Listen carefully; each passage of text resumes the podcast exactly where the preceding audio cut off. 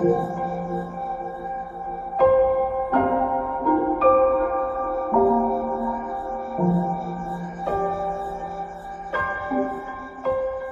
obviously, as a historian of colonial rule, I'm going to have to wade in here and say that the impact of colonial rule on the continent has been seismic. It's been immense and it's still being felt today. It's been like a historical tsunami.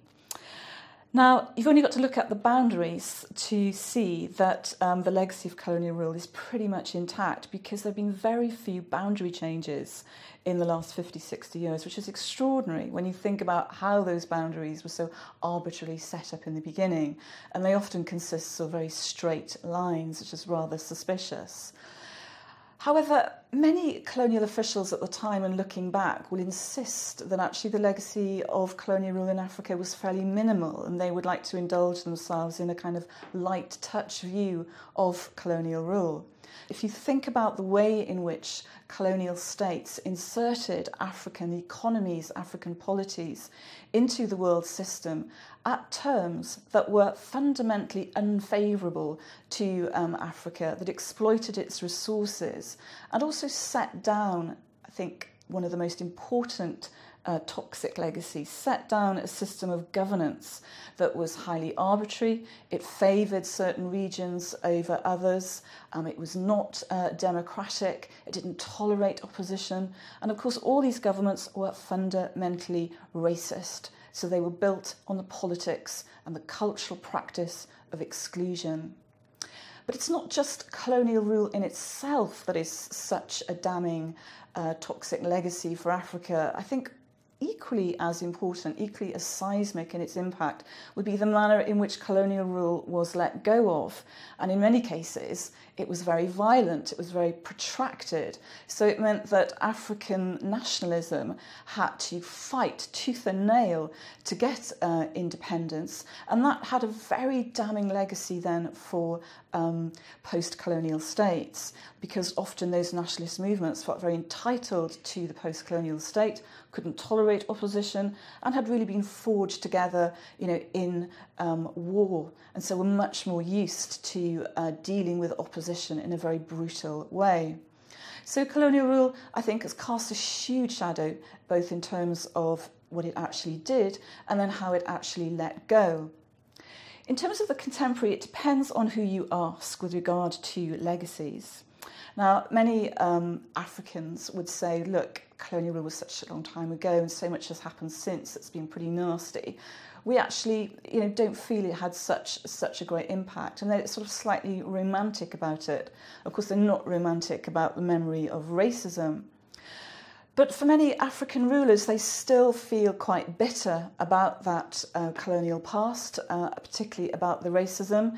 And you've only got to look at the popularity of figures like Robert Mugabe, recently elected as chairman of the African Union. And you can understand why, for African leaders, you know, he is the sort of daddy of the liberation movement.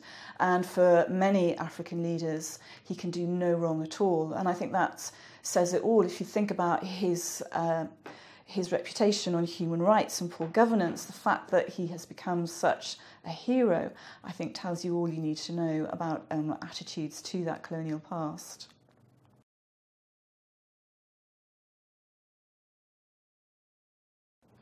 The Cold War has a massive impact on Africa, not least because of the way in which it coincides and it embraces the end of empire.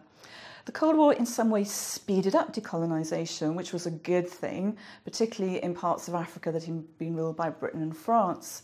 But in other areas of Africa, particularly areas of white settlement like South Africa and uh, today's Zimbabwe, the Cold War slowed down decolonisation because white settler minority rulers could argue that actually they were fighting against communism. So it has a disastrous um, impact in many, many ways even in those areas where the Cold War speeded up the end of empire and we have new regimes, the Cold War also had an amazingly big effect with regard to the kind of politics that emerged. So we could lay at the foot of the Cold War the development of dictators, the one party state, and so you've got classic Cold War uh, rulers like Mobutu in Zaire who drained that country, a very rich country, of its f- fabulous um, resources. Then again, the end of the Cold War, well, you can look at that and say, my goodness, look at the impact of that, because by the late 1980s and the early 1990s, you have, of course, the end of apartheid, partly as a consequence of the end of the Cold War, because the South African white racist regime could no longer argue that it was fighting against uh, ANC as a communist group. You also then have a moment of leverage after the end of the Cold War where Western governments say to African leaders, why don't you kind of do something good, give them a bit more democracy, take more notice of human rights? It's time to do the right thing. And so we see some shifts um, in the uh, one party system.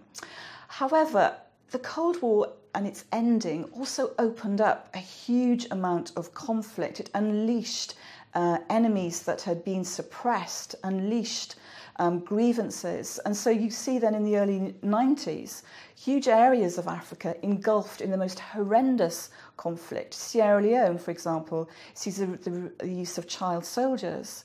Uh, we also could see the Cold War playing out um, in other areas. We've got the Cold War playing out also in Somalia. We have the end of Siad Barre's authoritarian regime. But of course, in the vacuum post Cold War that's created in Somalia, then you see the establishment then of um, supporters for um, Islamic courts, and you see the development eventually of these shady fundamentalist terrorist groups like Al Shabaab.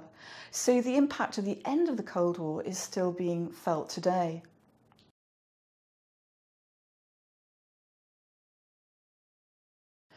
I personally don't think there is a new Cold War unfolding in Africa between the US and China.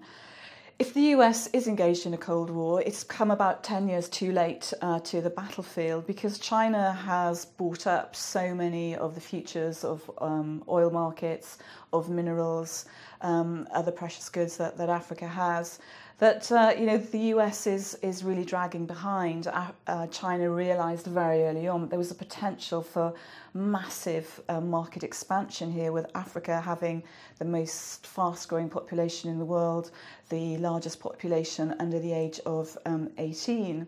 So the US um, is a little bit late.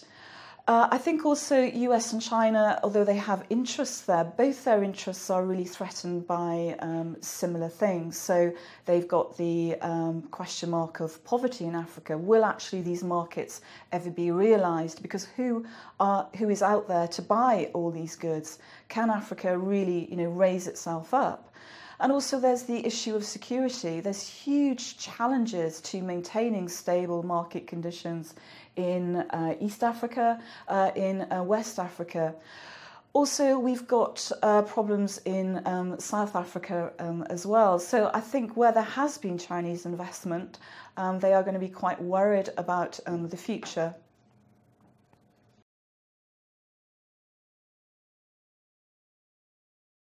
There's some huge challenges currently facing the continent which have huge impact on the international community. One of them is environmental. Huge amounts of Africa are being deforested. The effect of global warming means that there's massive amounts of migration. Pastoralists can no longer survive um, on the desert areas that, that they try to eke out a living. So, migration, and we see that, of course, with what's happening in the Mediterranean now.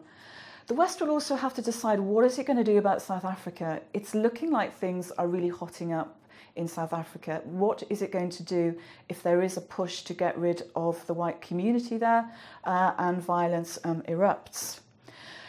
We've also got a problem of uh, Islamic fundamentalism, which everybody knows about. So, in areas like Nigeria, where there is a weak state and there is an inability to pass down the wealth of that state to marginalised peoples, poorer groups, so um, you haven't got um, more equitable um, resources being uh, parcelled out. You've got a huge problem of the appeal of Islamic fundamentalism in areas like Nigeria and also Somalia. And of course, Somalia very heavily linked with London and recent um, terrorism. The uh, man who was convicted of beheading Lee Rigby was allegedly on his way to um, Al Shabaab. Uh, likewise, we've got Jihadi John also was trying to cross the border from Kenya into Somalia. So these diasporas are very well connected, and so Africa is not a continent out there. Africa is here and now, and how we deal with resource inequality in our world today is a question for us all